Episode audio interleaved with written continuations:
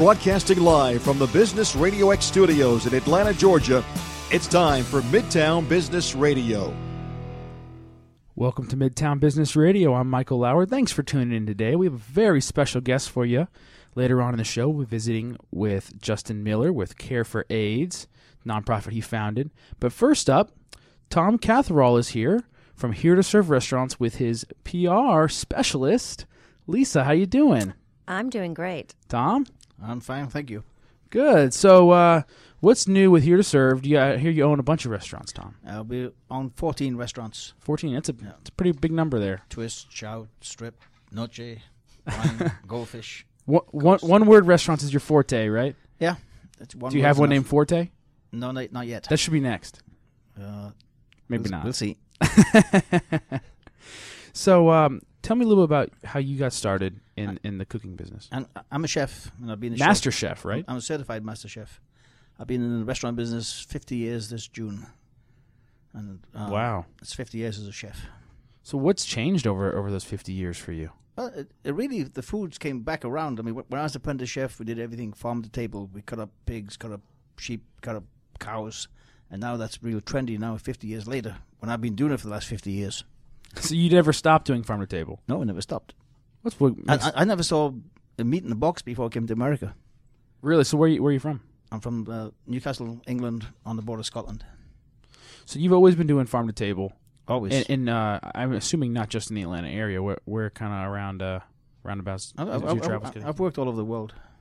I've been, been everywhere in the world. Is that kind of the inspiration for, for some of your restaurants? Is, is the travel aspect of it? Yeah, I mean, if you want to know Italian food, go to Italy. You know, you won't see it at Olive Garden. That makes sense, though, right? Yeah. If you want Thai food, go to Thailand and see real Thai. So you opened 14 restaurants. I'm assuming not all at once. No, about one a year. Wow, man, that's a pretty big turnaround. So, what prompted you to start opening up your own restaurants, and, and certainly so many? I, I only wanted one, one restaurant and it was successful, so it made sense to do two, just like Chick fil A. They opened one and went on and on and on. Yeah, but these aren't chains. I mean, they have No, different it's not foods e- chain. each one, right? Yeah, different. Well, there's 11 concepts, there's four noches. Okay. And so, uh, go ahead and go through the restaurants for the listeners. Uh, we have Twist and Shout. We've got Strip at at Atlantic Station here, Okay. just next door to you. And we've got four noches. We've got Coast on West Paces Ferry. We've got Prime at Lenox. Square. Goldfish at Perimeter Mall. Okay. So you, but they're all in the Atlanta area. Yeah, all no, no, no, yeah. And then two new ones in Town Brookhaven, Smash and Shucks. So you've been here at least 14 years, Yeah. one a year, right? I've lived down under 30 years now. Okay. Wow. So, what, what did you do before you started opening restaurants? I- I'm a chef. So, what, did you work at any one place, or did you? I I was corporate chef for Omni Hotels when I came to America, but I, I lived Okay. in the Caribbean, uh, luxury resort hotels. I bet that was a drag. Yeah, it was terrible. I'm sure. You gonna retire? You retire there too, or Retire. I, I'm going to retire in Florida. I've got Okay. a, I've got a home down there. And I do. Oh, cool. I, do a lot of fishing. so?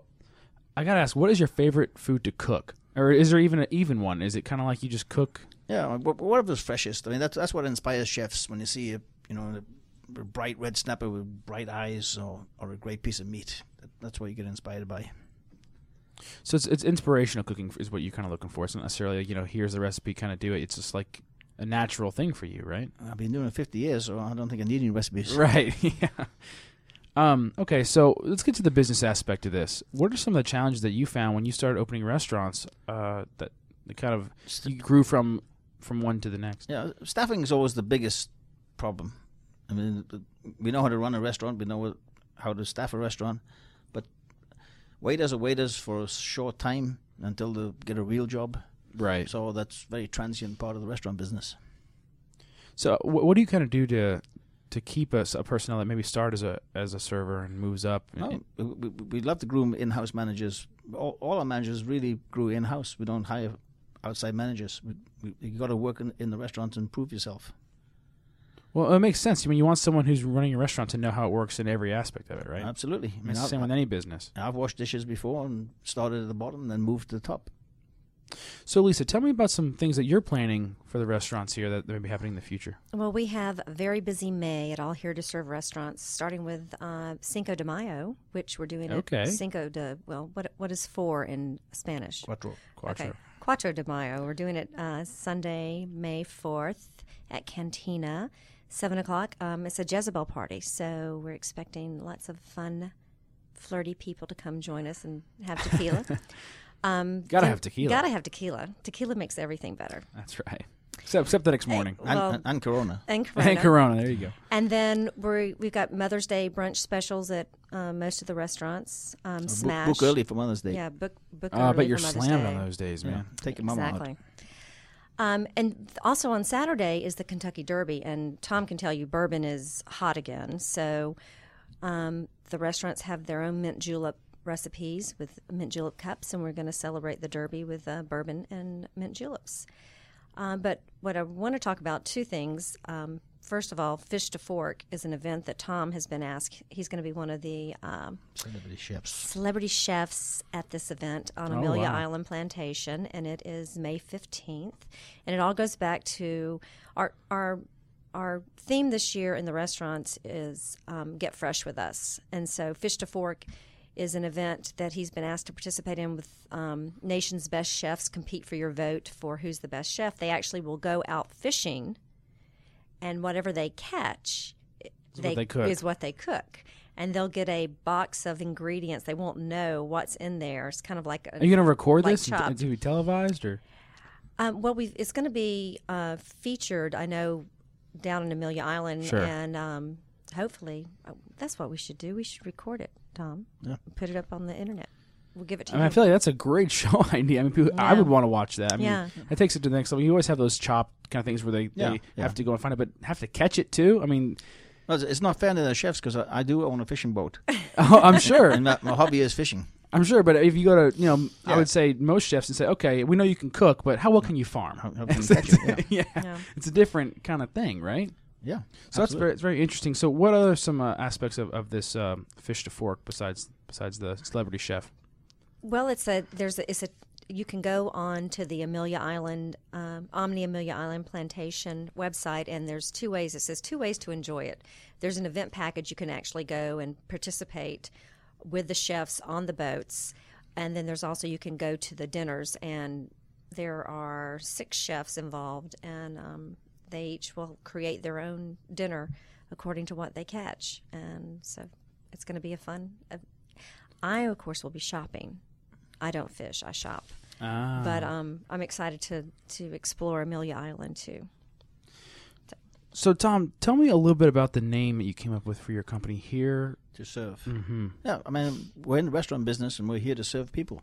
You know, if, without a guest, I mean, even my friend across the table here from Chick Fil A, you you've got to rely on the guests. You know, and so Right. we're we're here to serve you.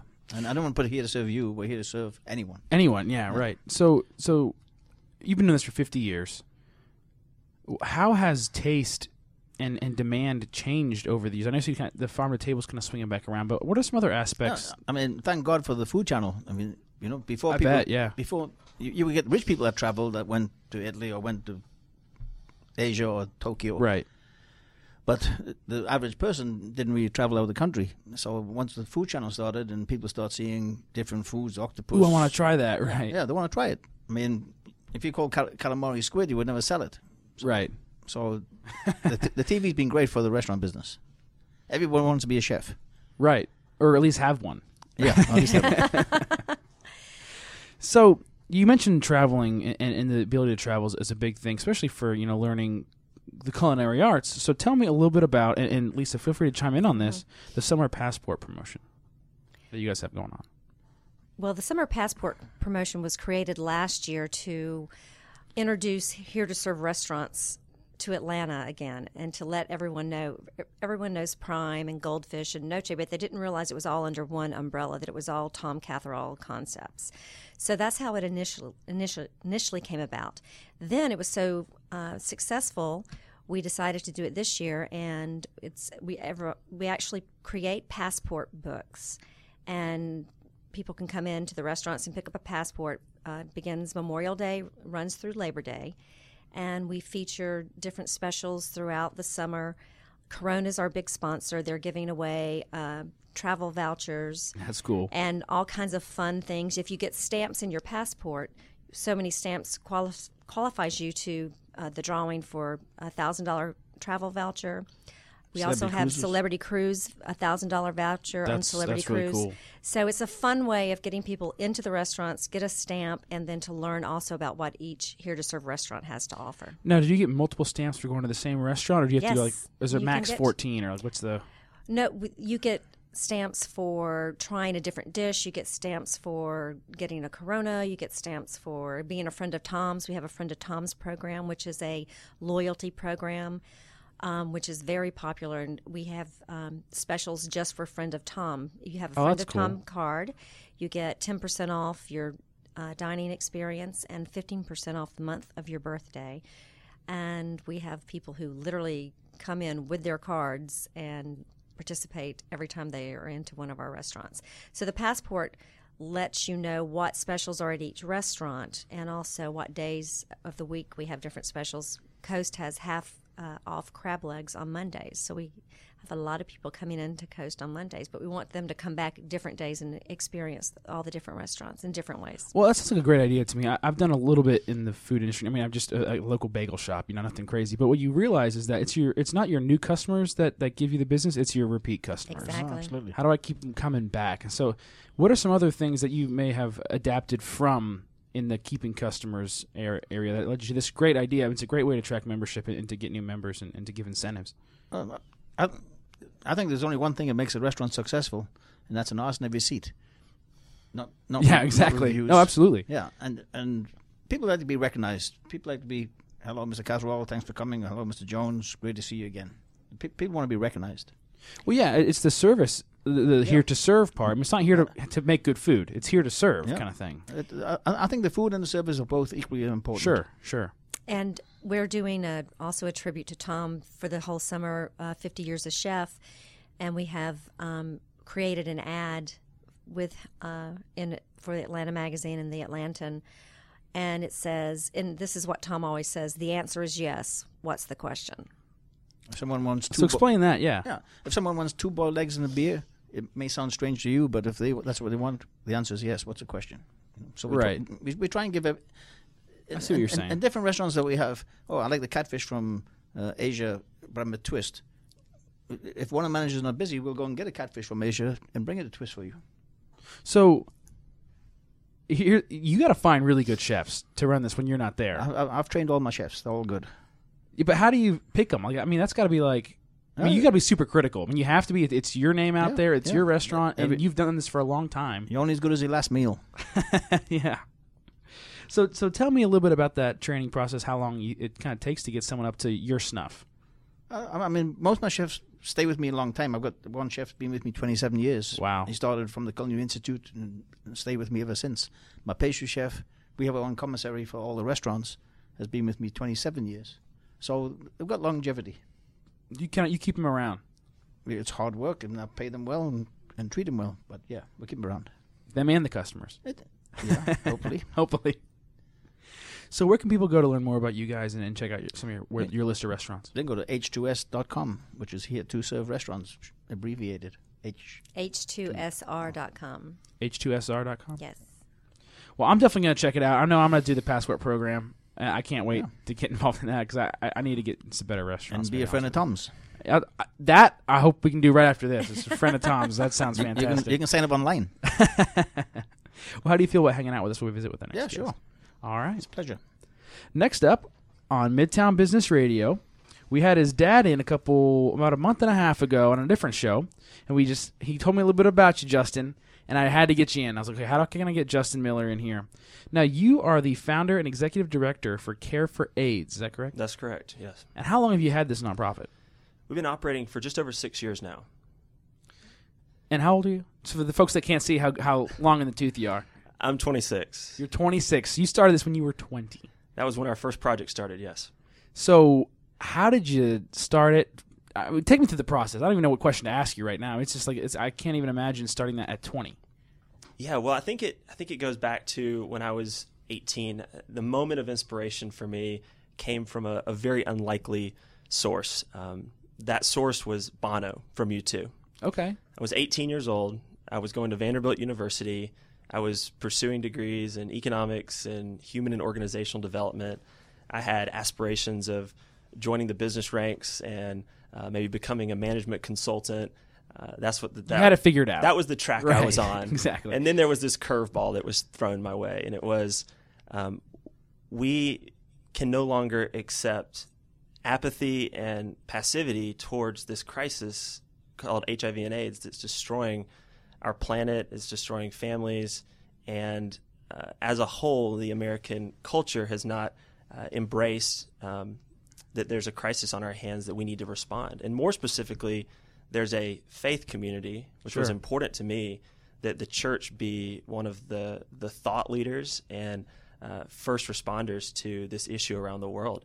And that was a challenge that I was given when I was uh, 19 years old, and I just began to ask the question, Right. what do I do with this information that I now have? So, how, what was the trigger point? I mean, was it one thing? Was it a bunch of things? Was it a bunch of information that you kind of found? Was it you piqued your curiosity and went out and got it, or was it an event? Like, how did It was this- an event. It was an event in Chicago where I heard Bono speak. Oh, so you went to a was it was it a concert? It or was, it a, like it was a conference actually. It's Okay. called the Leadership Summit.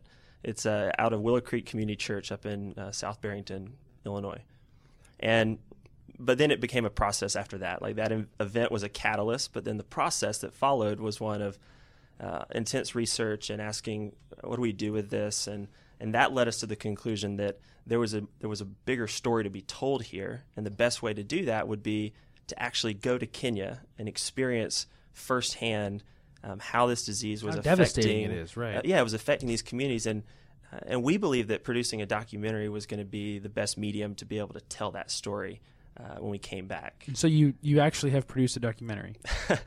Are you in the Uh, process, or it I- hasn't happened I, yet? lose- I use that term very loosely. Um, You know, inexperience, uh, naivety. It was um, we we o- we underestimated um, what a difficult undertaking that was. Um, we did our research. We recruited a team.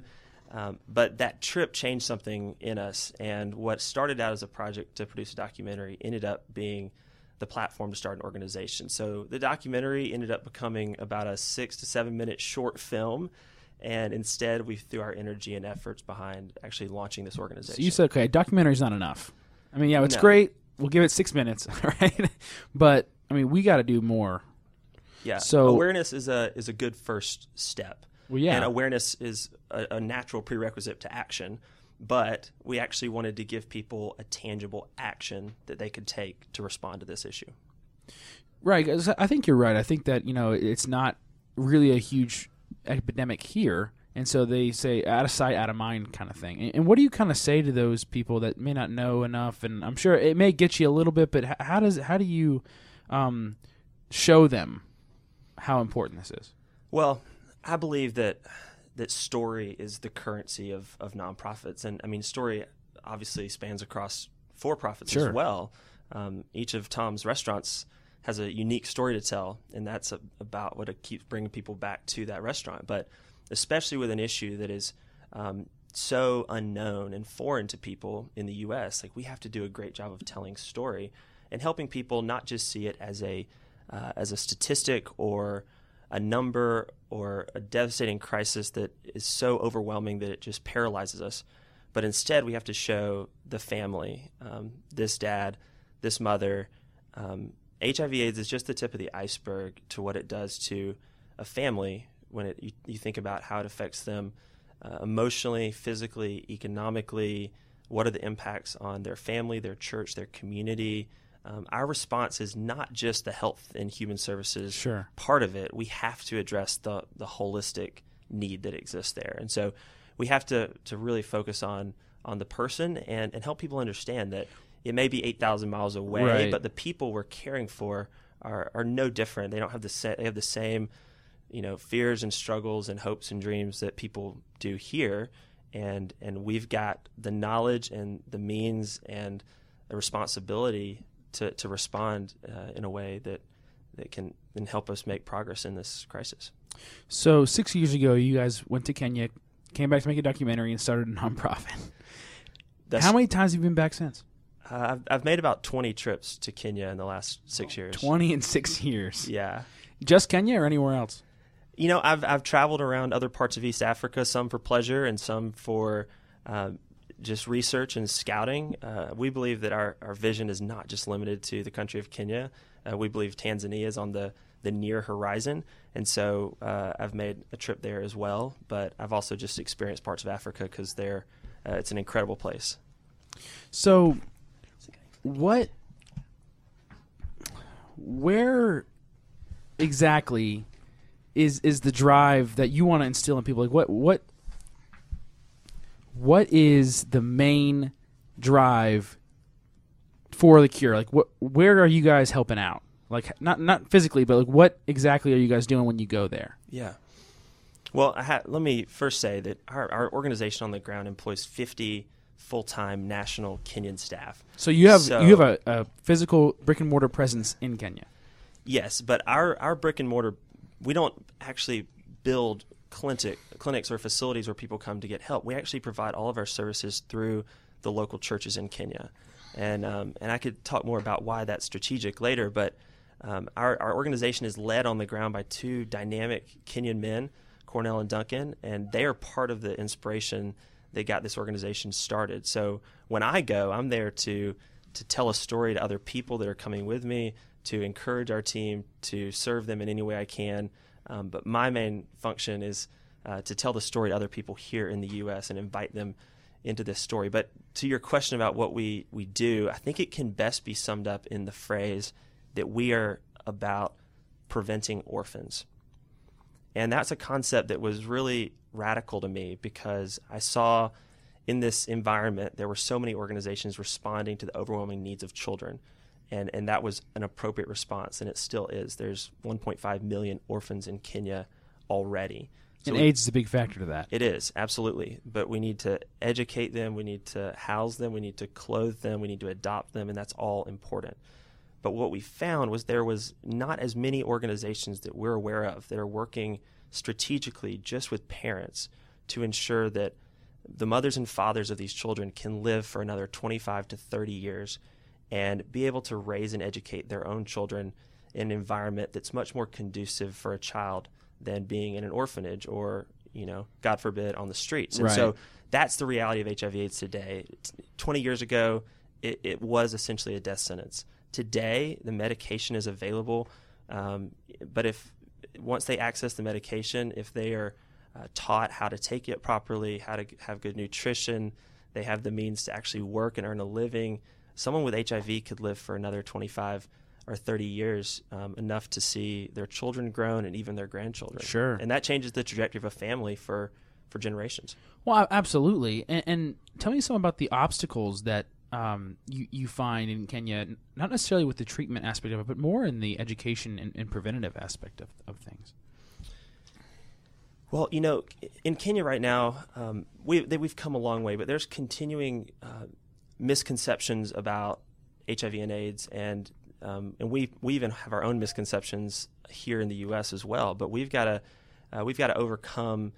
Um, we've got to undo a lot of work that has been uh, done to the people that we serve because the culture, um, families, churches, and um, other institutions have um, more or less discarded those people that have been HIV positive, and as a result, it's we have to. There's a lot of fear. There's too, a lot of fear. Um, their their status becoming known is a big fear.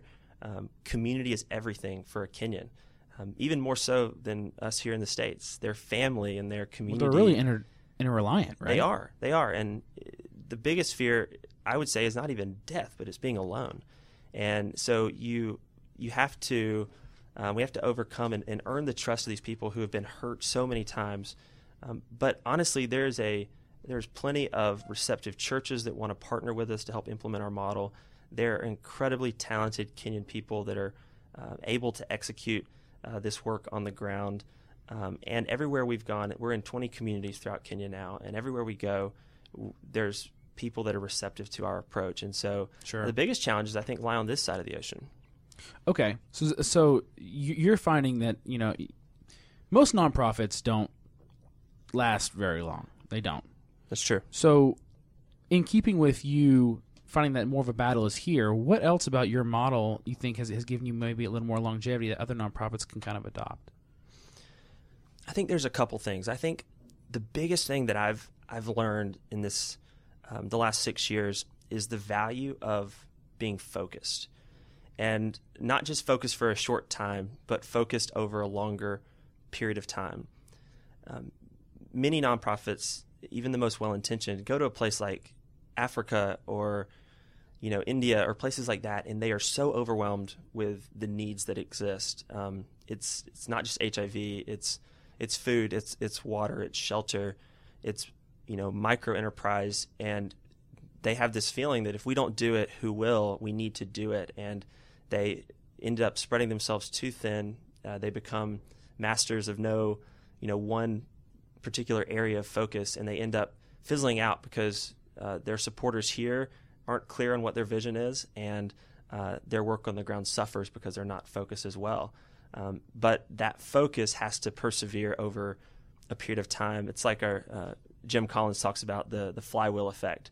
Is that you have to be pushing on that flywheel, and that first rotation may take a long time. But if you have that constant focus pushing in the same direction, and you're not working against yourself, over time you'll reach a momentum that will allow the organization to continue. Critical mass kind of thing. Yeah, yeah. And, and and I just look around and look at other organizations that have not made it as long as we have, and um, it's you know if it wasn't a, a, leadership issue where there was a um, you know obviously the leader is core um, and that leader's character is core to the organization. Sure. But if that's intact, it's usually the organizations that um, they either don't do things with excellence or they've lost the focus of what they initially start out to do. So you start laser focused and start small, and then you can start after you get that, you know, that, that wheel spinning. You can kind of branch out and, and figure out what, how else you can help, right? Absolutely, but uh, to a degree, our model has been the same for six years, and within that model,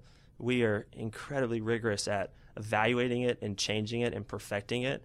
But day one, um, uh, in the very early stages of our organization, our directors came to us and said, Hey, we've started a small program on Saturday mornings for children in this first community because they don't get a good meal on Saturdays because they're not in school. We want to just feed them and take care of them for the day. That came out of the best of intentions.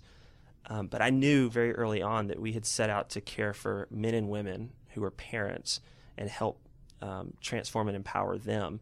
And so I, I became the most cold hearted person ever and said, right. We're going to kill the children's program. Like we, we can no longer allocate our time and resources. Well, it's a tough decision to, to, make, but it's like in the airplane. You know, when it goes down, you got to put the oxygen mask on yourself first exactly. before you can help anybody else. Exactly. And so today is no is no different. I mean, we we do have an, a little bit of momentum. We're still not where we want to be, but at this point, we could you know, we could open a, a hospital if we wanted to right. to extend our care that way. But we believe our scale is going to become through the replication of what we've already learned to do so well. So what we are now doing well in 20 communities, we'd like to do that in 50, 100, 500 communities throughout sure. Africa. That's the vision. Now, your dad is really big on leadership. He is. He's written a couple books. He has, and he's one of my heroes. Oh, he said the same thing about you. Well, that it goes both ways. the apple never falls far from the tree. That's right. They don't. So, so in in, in speaking with the uh, apple not falling far, what are some things that you think um, leadership plays in that you maybe learned from from maybe your dad or these experiences that you can pass on maybe to the next generation? Well, I mean, it, it, I think it's very relevant that we have, we're here with Tom today because um, servant leadership is at um, the core of my dad's belief system Absolutely. on leadership. But it's more than just a belief system; it's a lifestyle, and his entire life has been uh, revolving around how can I serve and equip leaders better. And uh, from every talk I've ever heard him give to every book he's written, he has influenced my my thinking about this. I mean, he has um, from really understanding the skills of great leaders, which is what his first book was about, to um, how to build a dynamic team of individuals, to even from a young age, the importance of the character of a leader. That's ninety percent of the effectiveness of leaders, their character. And I think uh, people so, follow people, and it's got to be they do right. They do, and um, it's it's that ninety percent of character that um, more times than not will will end up sinking the organization if sure. that, if that character is not intact. So um, he's been a great model for me, and um, and from the start of this organization, he's obviously been a, a wise counselor and, Sure. a, a generous investor, and all the things that a, a son could ask for in that Sure. regard. So you mentioned you have directors that are are in Kenya, and and right. they have to they're in high valued leadership roles. So finding the right person, speak to that, especially when you're you know, a fledgling organization. You know, maybe not so now, but then like finding the right people for it. What do you look for? Well, um, I have to say that the way that our paths intersected was uh, completely God ordained and orchestrated. Uh, I didn't put out a notice that I'm looking for two incredible Kenyan guys to help me lead this organization, and I'm not sure we would have ever started if it wasn't for them because they really had the vision before I even really knew what HIV/AIDS Right. was. They just they needed the right partnership to help make that a reality. But uh, you know, I, I like to. I go back to something that uh, Bill Hybels, who is the pastor at Willow Creek Community Church, talks about finding the right people, and I use this when I think about people I want to select for my team. Um, he says that you're looking for for character first. I mentioned the importance of that. Right. Competence second. Um, unfortunately, in the nonprofit world, um, I think we oftentimes don't focus enough on competence because we see people's great hearts and great intents and great character, but we are responsible for a lot to steward resources and create life change. And so, competence is key. Um, we also need the chemistry aspect. Um, and spending a month in Kenya that first time with these two Kenyan men, Cornell and Duncan, there was um, obvious character in these men, um, high integrity, and uh, they were men of great competence.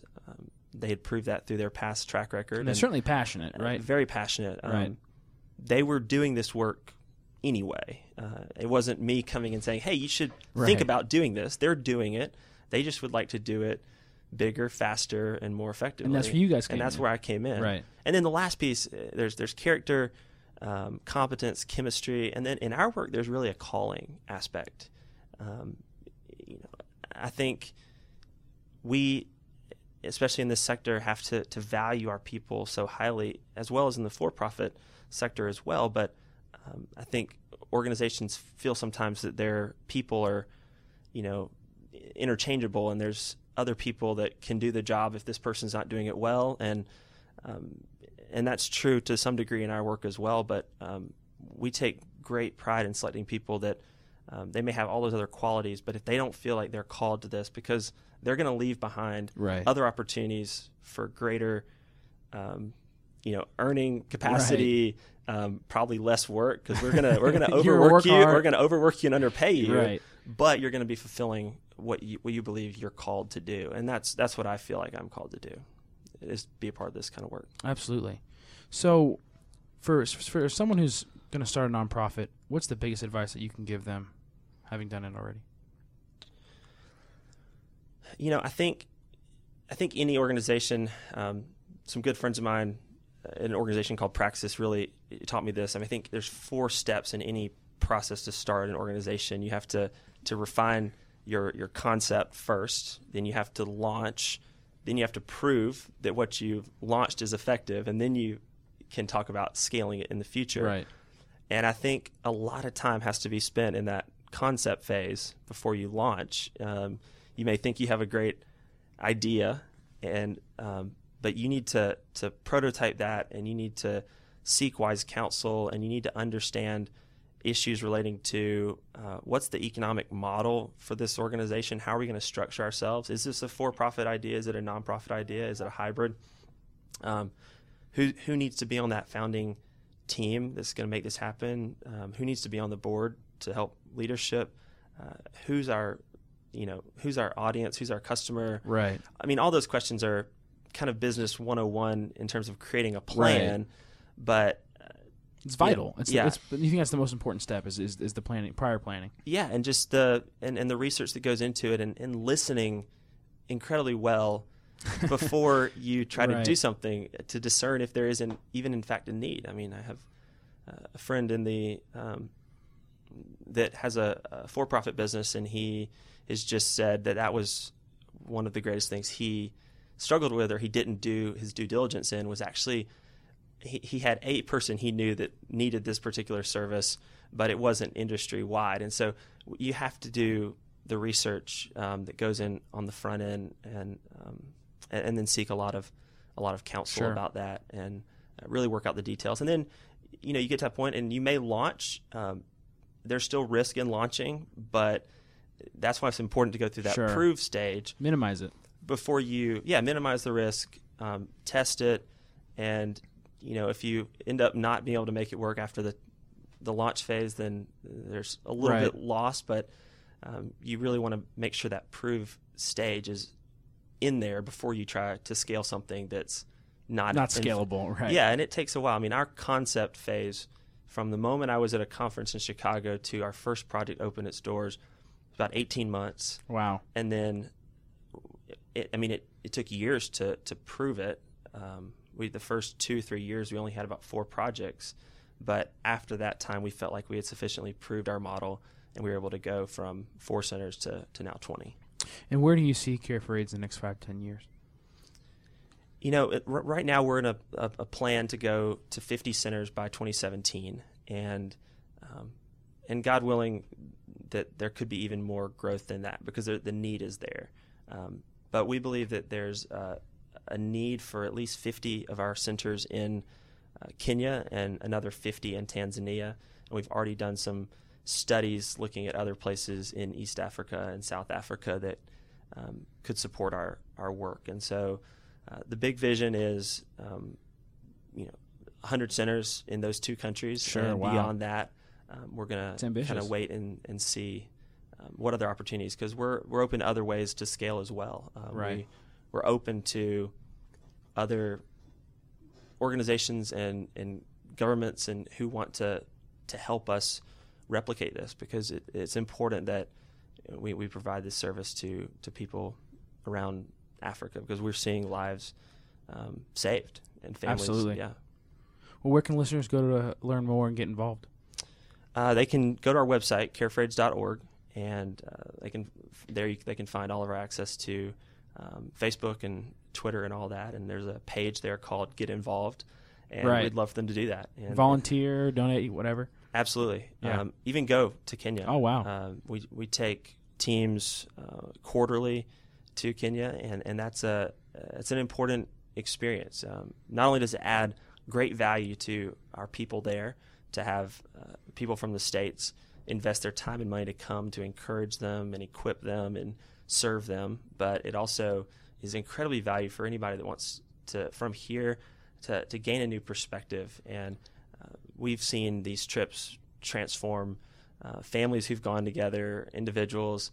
Uh, it just it, it gives a, a really good perspective on uh, what's happening in Kenya, and uh, it allows people to, to find a way to plug in and serve internationally um, as well as locally here. And Can, can I just uh, plug in here too? Yeah, Uh, sure, I- absolutely. I- Go for it. I, I was in South Africa and uh, Johannesburg to feed um, feed the hungry about 20 years ago, and when you see what these people have, which is absolutely nothing, and how how they've got to break out a lifestyle, it, it, it, it it's completely different from here in the states. I mean, everybody's got the latest iPhones and Absolutely. 10 car garages and 10 TVs. These people have nothing over there. And so the, any resource that people can get to them is, is a great thing. And I, applaud your work. Yeah, it's it's Thanks, super inspirational, especially for you know someone so young to have done so much already. It, that's incredible, and our, listeners definitely need to get involved and, and look at in, into careforaids.com. So You can go to .com, but also .org. dot is the org. main Okay, site, it's yes. org. Yeah, careforaids.org. There you Sure. Awesome. Thanks, Michael. Yeah. Well, thanks for coming in the show, guys. Thank you. Thank you. Enjoyed it. All right, we'll catch you next time on Midtown Business Radio.